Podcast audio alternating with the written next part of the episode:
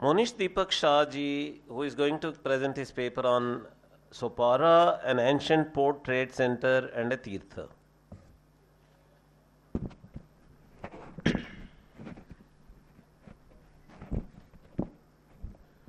Good evening, everyone.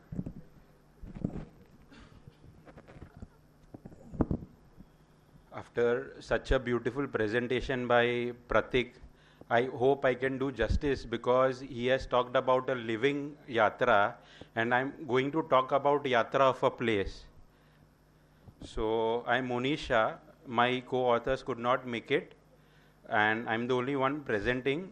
But before starting, I would just like to thank the organizers uh, for giving us the opportunity to present our paper here. So Sopara, now for those who are from Mumbai, would know that Sopara is probably the most looked down upon place in Mumbai. And uh, it is a suburb of Mumbai which falls under the Palghar district today. But it has an ancient past. So geographically, the details are written, but I'll just skim through it.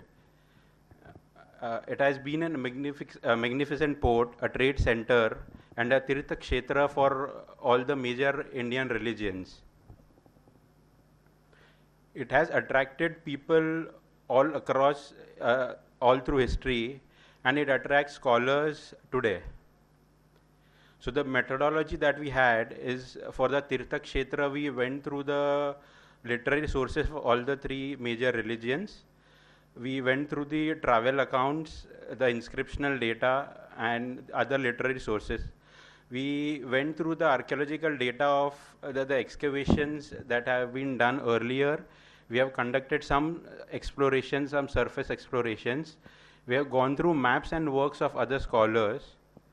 We have done village to village surveys of the places which are mentioned in uh, other works and we have also talked to the local people of what their idea of Sopara is. So I'll just quickly go through the Brahmanical and the Buddhist work because that has been extensively done by other scholars. So the Ma Mahabharata mentions uh, Arjuna be, have had visited Holy Shurparaka and then from there he went to Dwarka via the sea route it is believed that Parshuram, the sixth avatar of Vishnu, created Sopara, and he, uh, you know, he uh, made uh, created Sopara with ample natural supply, so the people have, don't have to worry about their subsistence. He also shielded it with the with his axe. That is why it is also called as Parshuram Tirth. There are other references in various uh, Puranas and Mahatmyas like Nirmal Mahatmya or Triambakeshwar Mahatmya, which uh, describes the Vrata and the Tapa at Sopara, which leads to Pap Vimochan. According to a legend, uh, the 17th, 18th century legend uh, associated with the Peshwa period Kund at Agashi, which is still there, an ill Shreshtin from Sangli commissioned a Kund at Agashi, uh, stayed there for a few days, dipped in it, and his illness was cured as we have heard in the afternoon that uh, some link between illness and yatra uh, during the wellness uh, session. So this would be some link. The Adi Shankaracharya temple at Nirmal is believed to be the Samadhi of Shankaracharya. Though it is a bit controversial, but then uh, it is the 17th, 18th century Shankaracharya from Dwarka. Now we go to the Buddhist references. So Buddhists also regard uh, Sopara as one of their most uh, important tirthas. So Buddha is believed to have visited Sopara during his lifetime. Buddhist tradition also mentions that in one of his previous births, Buddha was bo born as Bodhisattva Suparaka. Now Purnavdan mentions that Purna has visited, visited Shravasti and invited Buddha to come to Sopara. Buddha visited there and converted a Brahmanical sage and 500 widows to Buddhism. Now, this association, association with Buddha shows that the importance that uh, Buddhists had for Sopara or Suparaka or Surparaka that at, as it was known. The uh, Sri Lankan text of Mahavamsa mentions that Ashoka sent one of his missionaries, Dhammarakshita, who was a Yavana, Yavana meaning a Greek or a Bactrian to Sopara, to propagate Buddhism in Apranta, that is modern day Konkan. Now, it is believed that Dhamma Rakshita made Sopara as his base and spread uh, Buddhism across Western India from there. The same text also mentioned that the first Sinhalese king of Sri Lanka, Vijay, sailed from Suparaka.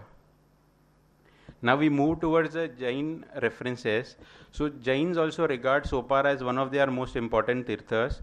Paumacharyam, which is the Jain version of Ramayana, mentions Sopara as one of the places conquered by Love and Kush, amongst other places. The mythical king Shripal had married uh, Sopara's king Mahasena's daughter Tilaka Sundari.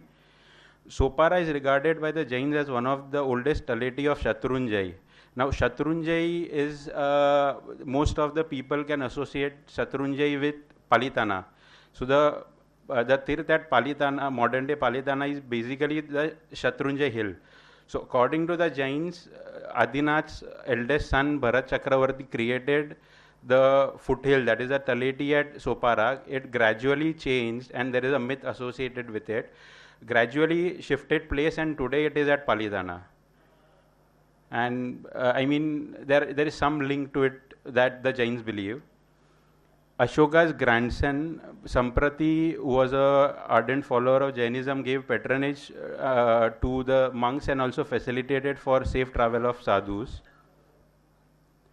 It is believed that the four kulas, out of which the 84 gachas of Shvetambar Murtipujak Jains that came into being, was also formed at Sopara in the first century of the Common Era by uh, Acharya Vajrasen Suri. Acharya Yakshadev Suri is believed to have conducted Agam Vachana in the first century uh, because there was a 12 year famine according to the text and the idea of Agama was getting lost. So he had conducted an Agam Vachana and uh, according to the estimation, uh, more than 1000 sadhus and sadhvis had uh, taken part in the Agam Vachana. It also mentions that when the Vachana was conducted, a lot of traders were already settled in Sopara. Now, Acharya Jinprabha Suri in, uh, mentioned that Sopara was one of the 84 most important tirthas for the Jains and a Jivit Swami Murti of Adinath was being worshipped. So, Jivit Swami Murti, according to the Jaina tradition, is a Murti which was being made when the Tirthankar was still alive. Apart from these various historical figures, as we'll see ahead, uh, have association with Sopara. Now we'll look at the cave inscriptions. These are most most of the people are aware of it. I'll just pass through it. Uh, Sopara is mentioned in a lot of uh, inscriptions in Western India. Uh, like we have in Karle a donation being made by Satimita uh, along with his uh, uncle's relics. Uh, Baddana Dhammutarya, which indicates that uh, he belonged to the Dhammutarya sect. Ushavdat's inscription from Nashik caves uh, records donation made by him for uh, guest house uh, being constructed for the Brahmanas.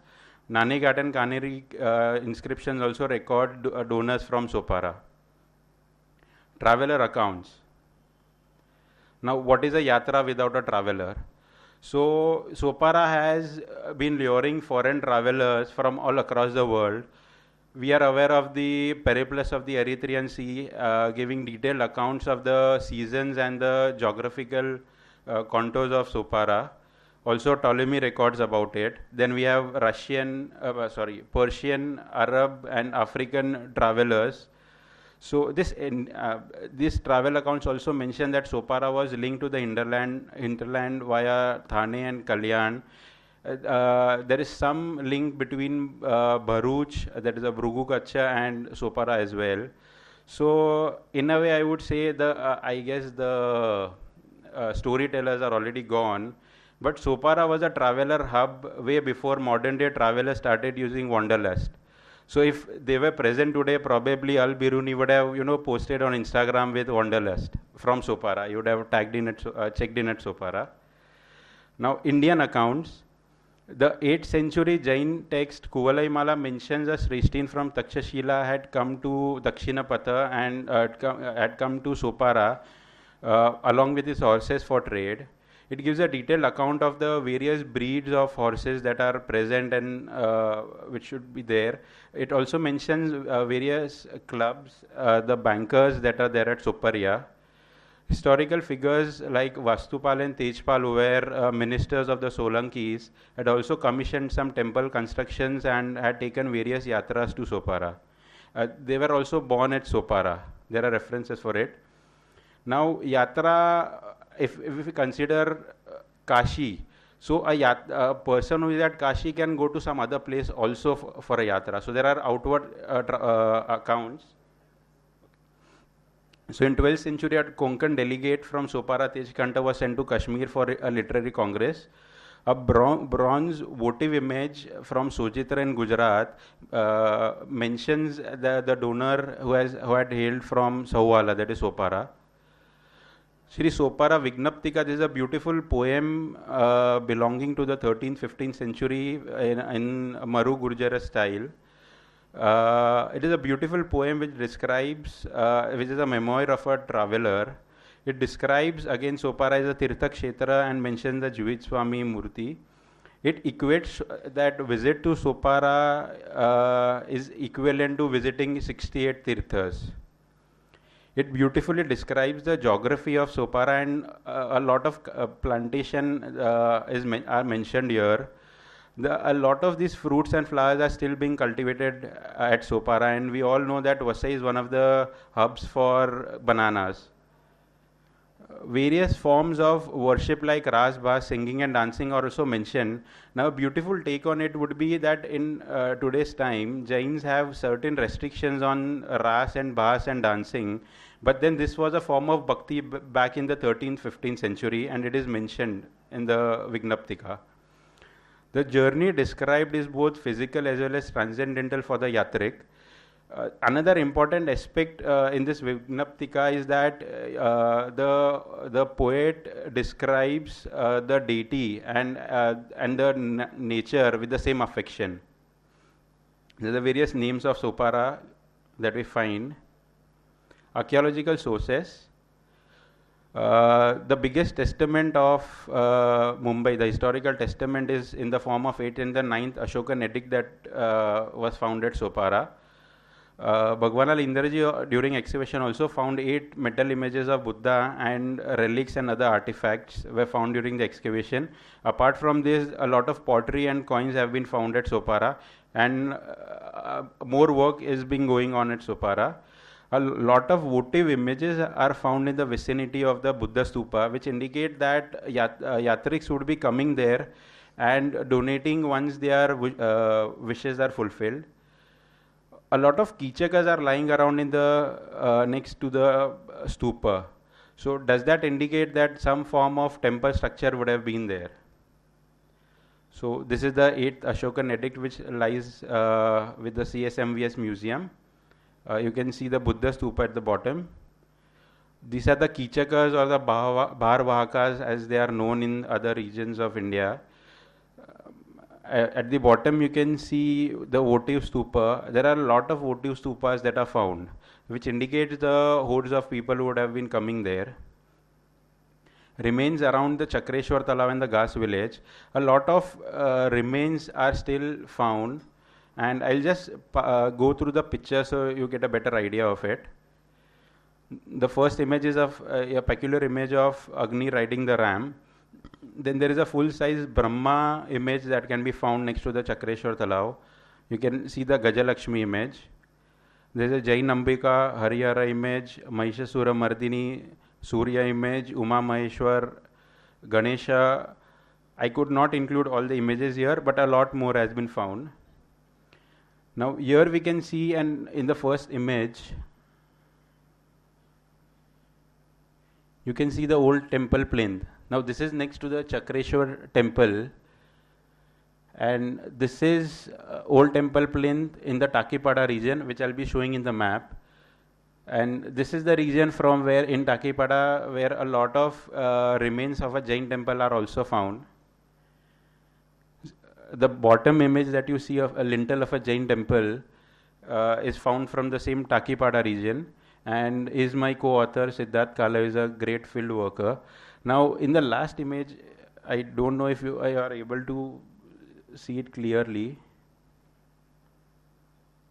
but debris are found all across Sopara. Recent findings that we have come uh, come across, a Surya image made in marble dating in- uh, to the 15th century has been found, and this image has the reference of Modagnati as uh, Sundara ma'am had mentioned earlier. Seven bronze Tirthankar images uh, from the 15th and the 16th century ha- have also been found. They are lying with the, in, uh, cu- under the custody of Aga- Agashi Jain Sangh. A Vishnu image of uh, with Dashavatar depiction uh, supposedly f- belonging to the 11th 12th century has have been found. A Ganesha panel from the medieval period have also been found. The inscriptions on the Surya image and the bronzes indicate the presence of the Jain trading community in the region during the 14th to 16th century, supporting the idea that it was their Tirtha Kshetra and the merchants thrived there. So this is the Surya image with the inscription. This is the Dashavatar uh, Vishnu image which was found uh, roughly a month back and the Ganesh panel at the bottom. These are the seven bronzes that were found uh, which are lying with the Jain Trust. This is the details of the uh, bronzes. Interestingly, ma'am, you would like to know that two of the bronzes also mention Modagnati. Now, we look at Sopara as a trade center and a port. So, earlier references that I showed also indicate that Sopara was a trade center. Various myths and legends associated with Sopara refer to maritime trade, and also the protagonists in a lot of uh, myths uh, are involved in some form of trade. Even as I mentioned Kuvalaya Mala, it mentions horse trade with much detail. Does it indicate that the community, the Jain community back then was involved in some kind of horse trade? Sopar is also not far away from Godbandar, and uh, as the name suggests, Godbandar is uh, was re- associated with uh, trading of horses. So, was there some link between that? Again, Sopara was linked to Nashik, Paithan, Ter, Nanigatoya, Kalyan, and Thane for the purpose of trade, and donations made by merchants uh, uh, for at various caves are testimony to it. One peculiar mention that we came across of trade is that of a kalal by a Jain sadhu. Now, kalals are basically the ones uh, involved in uh, making and trading of alcohol. Now, a Jain sadhu commenting on uh, kalal is something very peculiar. He also mentioned that the people involved in kalal were not looked down upon or banished from the society, but had the right to share their meals with the people in the society. Now, such an acceptance and such a commentary by a Jain monk indicates the richness and the diversity of the thriving culture at Sopara. Now, we look at, at, at Sopara from the port perspective. So, as I already mentioned, the Periplus and uh, Ptolemy's account indicate that it would have been port for almost 2000 years. The discovery of caves at Edwan by Dr. Suraj Pandit and Siddharth Kale indicate that probably those were the watchtowers marking the northernmost periphery of Sopara. A stone anchor was uh, found by my co-author uh, last year and from Gas village and it has a masjid named Bandar Masjid uh, near it. Does it have some relevance with the stone anchor? I'll show in the uh, maps as well. Remains pointing towards the shipbuilding at Bolinj and Agashi have also been found. Sopara being a thriving port was also one of the reasons why Portuguese tried to get hold of it. Sopara continued being a prominent port on the west coast till siltation, which was already happening gradually over the centuries, suddenly accelerated due to rapid urbanization during the British and the modern period. Now, this is the map of Sopara. So, this is the Bandar Masjid. Okay.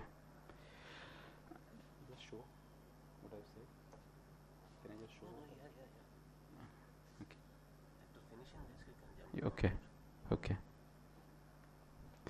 So this is Basna- Banda Masjid. This is the site from where stone anchor was found. This is the Padmavati temple where a lot of debris from Jain temple are found. This is the temple plains which I showed earlier, and from here the lintel and the other Jain images are found. The Surya image was also found in this region, and down below here, the site of Gas. So this is where a lot of Hindu images are found. An overview of the this site from above. Now, as you have seen this area, this is the Sopara Stupa, Buddha Stupa. I'll again show. Now this is the ancient channel. This is the sea. These are the this is the channel right now. And here you have seen the gas side. So probably the scholars have already worked on it. This was the ancient course of the water channel through which the ships would have come in. And since this is the site, probably a port would have existed here. So the, the ships would have gone from this side till here, and you can see the water body here. So this would have been a a port site, and since it was a port site, we can find you know overlapping data from all the three major religions here. And as I mentioned, the Bandha Masjid near the stone anchor. This is a siltation process depicted by Savita Ghate in her work. Talking to the locals, I'll just uh, quickly complete this. So we have talked to the locals, and a Jain merchant from Sopara mentioned that his family had come 120 years ago, and their family was involved in trading of betel nut leaves. There, there was uh, other, there were other merchants who were already residing there, and as I mentioned in the Vignaptika earlier, uh, the Vignaptika also mentions uh, cultivation of betel uh, nut leaves. An- another Brahmin also mentions that the Brahmins were had already settled there. Post Portuguese period, a lot of Brahmins were being invited by the uh, Peshwas uh, to teach people, uh, to educate people in their way of life. People also said that till a few decades ago, the coast was used for smuggling, indicating some form of maritime activity in the, till the recent times interpretation and discussion. I would not conclude, but I would uh, leave the, uh, it more open. So, an ancient emporium. Uh, the literary references, along with the overlapping material from all the three major religions, in, uh, depict the multicolored past of Sopara. The fact that Ashoka sent his Yavana missionary indicate that some form of population was always was already there. Also, the wide acceptance of Kalal indicate that it was a cosmopolitan uh, cosmopolitan society of the day. The way travelers from across the world and all walks of life visited Sopara indicates that it probably wasn't just a cosmopolitan society, but it was an ancient emporium. And the three pillars which made Sopara what it was so the monks are supposed to live in isolation, but why are all the major caves or religious center along the trade routes? What does one do with all the surplus or the produce that one has? What does one do with all the excess wealth that they have accumulated? So people get curious after they have done enough. Also, in the agrarian economy that we have, and till recently, the change in the uh, we had uh, rainfall and it it led to you know the damage of crops so what would people do in the uh, in the uh, cases of such calamities they would obviously turn uh, turn to religious institutions. So the religious organiza- organizations would not have survived without the patronage of the kings or the wealthy communities. Also if there was no port uh, how would they export all these goods and generate more wealth? Once you have access then your subsistence requirements it makes you more curious and you indulge in something which is more than mundane. Be it religious activities or something to satiate your curiosity it makes you a tirtha yatrik on a transcendental phase these are the people uh, to acknowledge. I could not mention Bharat, uh, Bharat Adhyan Kendra because the slide was made earlier. And thank you for being uh, fellow Yatriks with me on this presentation for the past 20 minutes. Thank you. Thank you very much.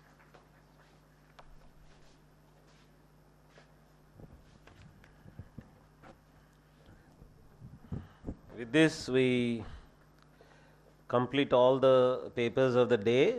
This last session was so revealing, so eye opening the Tipu's Ford paper was unique in the sense it was the only paper covering the painful experiences of uh, Hindus through the yatra, uh, very terrorizing yatra by a very uh, terrorizing king.